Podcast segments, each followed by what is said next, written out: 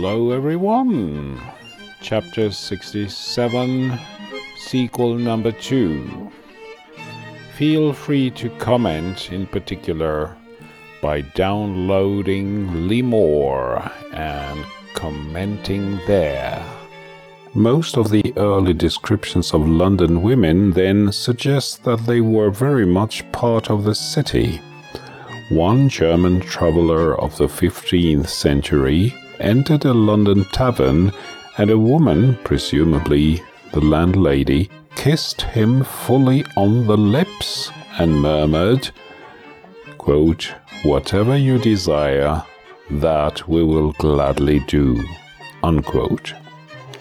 This is not quite the docility and propriety expected of women of a patriarchal culture, but it supports evidence from other sources of women who seem to be filled with all the energy and licentiousness of the city. Representations of women in drama, from the Scold to Noah's wife, display characteristics of aggression and violence. As mentioned earlier in the Chronicles of London for 1428, there is recorded the fate of a Breton in London who murdered a widow, quote, and as he went his way, whereas he had I do this cursed dead, women of the same parish come out with stonies and cannel dung, and there made an end of him in the Higg Street, so that he went no further, notwithstanding the constables and other men also, the which had uh, him under governance to conduct him forward. For there was a great many uh, of them, and no mercy, ne no pity. Unquote. This scene, which was, quote, without Aldgate, unquote, and thus on the site of the present Whitechapel High Street, is of some interest. A large party of women aroused by the murder of one of their own overpower or intimidate a group of men surrounding the murderer. Then they stone him to death. This is not a city of order and subordination, but one in which some communal or egalitarian feminine spirit seems to be at work. The women were also without, quote, mercy ne no pity, unquote, which in turn suggests that they were in some sense brutalized or rendered callous by their existence in London. It is revealed that, quote, the women have much more liberty than perhaps in any other place, unquote. The same foreign observer reports that, quote, they also know well how to make use of it, for they go dressed out in exceedingly fine clothes, and give all attention to their ruffs and stuffs, to such a degree indeed that, as I am informed, many a one does not hesitate to wear velvet in the streets, which is common with them, whilst at home perhaps they have not a piece of dry bread. Unquote. There was a 16th century proverb that England, for which we may safely substitute London, was hell for horses, purgatory for servants, but a paradise for women. One of the central images of the age is that of Dame Alice More, berating her husband, Thomas More, for his stupidity in resisting the king's will. Her remarks to him were often sharp and occasionally sarcastic. but he received them cheerfully enough. Perhaps only in London could that intense spirit of equality be sustained. Of course, such treatment was the prerogative of rich or well connected families. The notions of liberty on the streets meant different things.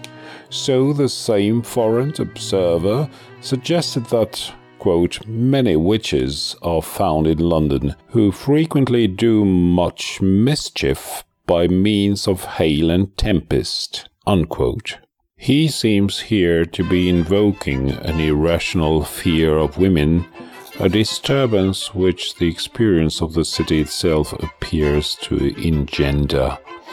Records of the 17th century suggest that the troubling spirit was not curbed. One stranger to London wrote that he had sometimes met in the streets, quote, a woman carrying a figure of straw representing a man crowned with very ample horns, preceded by a drum and followed by a mob, making a most grating noise with tongs, gridirons, frying pans, and saucepans. I asked what was the meaning of all this. They told me that a woman had given her husband a sound beating for accusing her of making him a cuckold. Unquote. That example of violence can be followed by another when, quote, some of our parties saw a wicked woman in a rage with an individual supposed to belong to the Spanish embassy. She urged the crowd to mob him, setting the example by belaboring him herself with a cabbage stalk. Unquote. And, again in another report, quote, the English seem to fear the company of women. Unquote. The women of London, quote, are the most dangerous women in the world. Unquote.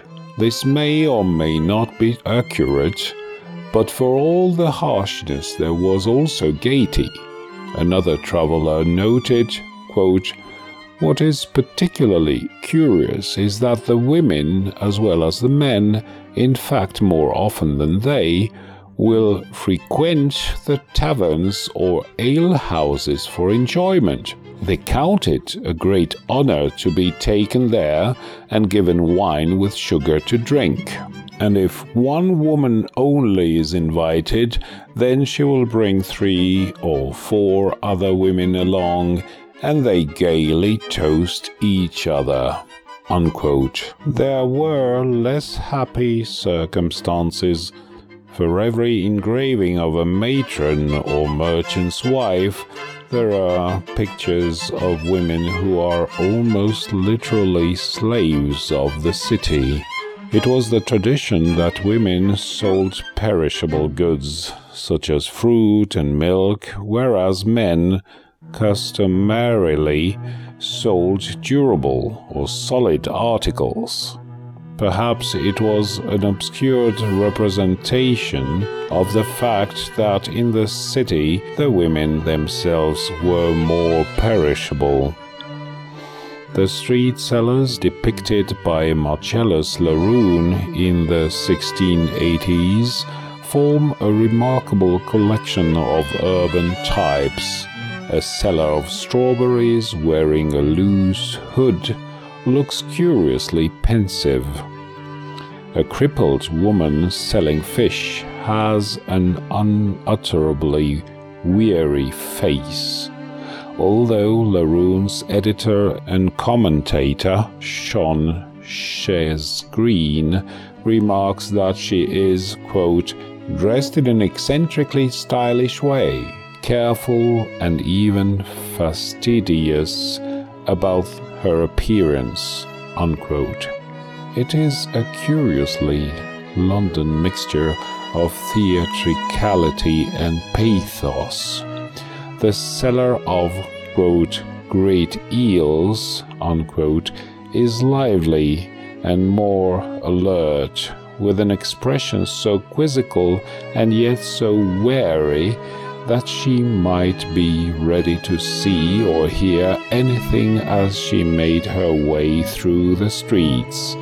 Single women were certainly vulnerable to every kind of attention and even molestation. The female seller of wax is, quote, a study in melancholy. She wears an impassive, almost stupid look and walks with a wooden gait unquote. Her clothes are, quote, tattered and run down, patched in various places, and eaten away at the sleeves, unquote. Here is a woman brutalized by the city into a state of indifference and neglect. The seller of apples has a peculiar sneer upon her face, as if demonstrating her contempt either for her customers or for her calling. The quote, merry milkmaid, unquote, is anything but merry. The female mackerel seller, an ancient creature with palsied face and pocket eye, is a definite urban type, the image of London marked upon her visage. So too is the seller of cherries, whose intelligent expression suggests that she maneuvers successfully through the streets and markets of London. Another urban type, endlessly displayed in chapbooks and upon the stage, was the female innkeeper, immortalized by Mistress Quickly, but endlessly renewed ever since. Quote, at every review in Hyde Park, these trollops are certainly in a hackney. Will stop the coach to drink pint glasses with them at Phillips, yet wonder at the liberties some women take. And though they are ready to eat every fellow they see, can't believe any of their sex virtues but themselves. Unquote. This is entirely characteristic, and in the writing of the 16th and 17th centuries, there seems to be a consensus that the city tends to harden or sharpen female perceptions.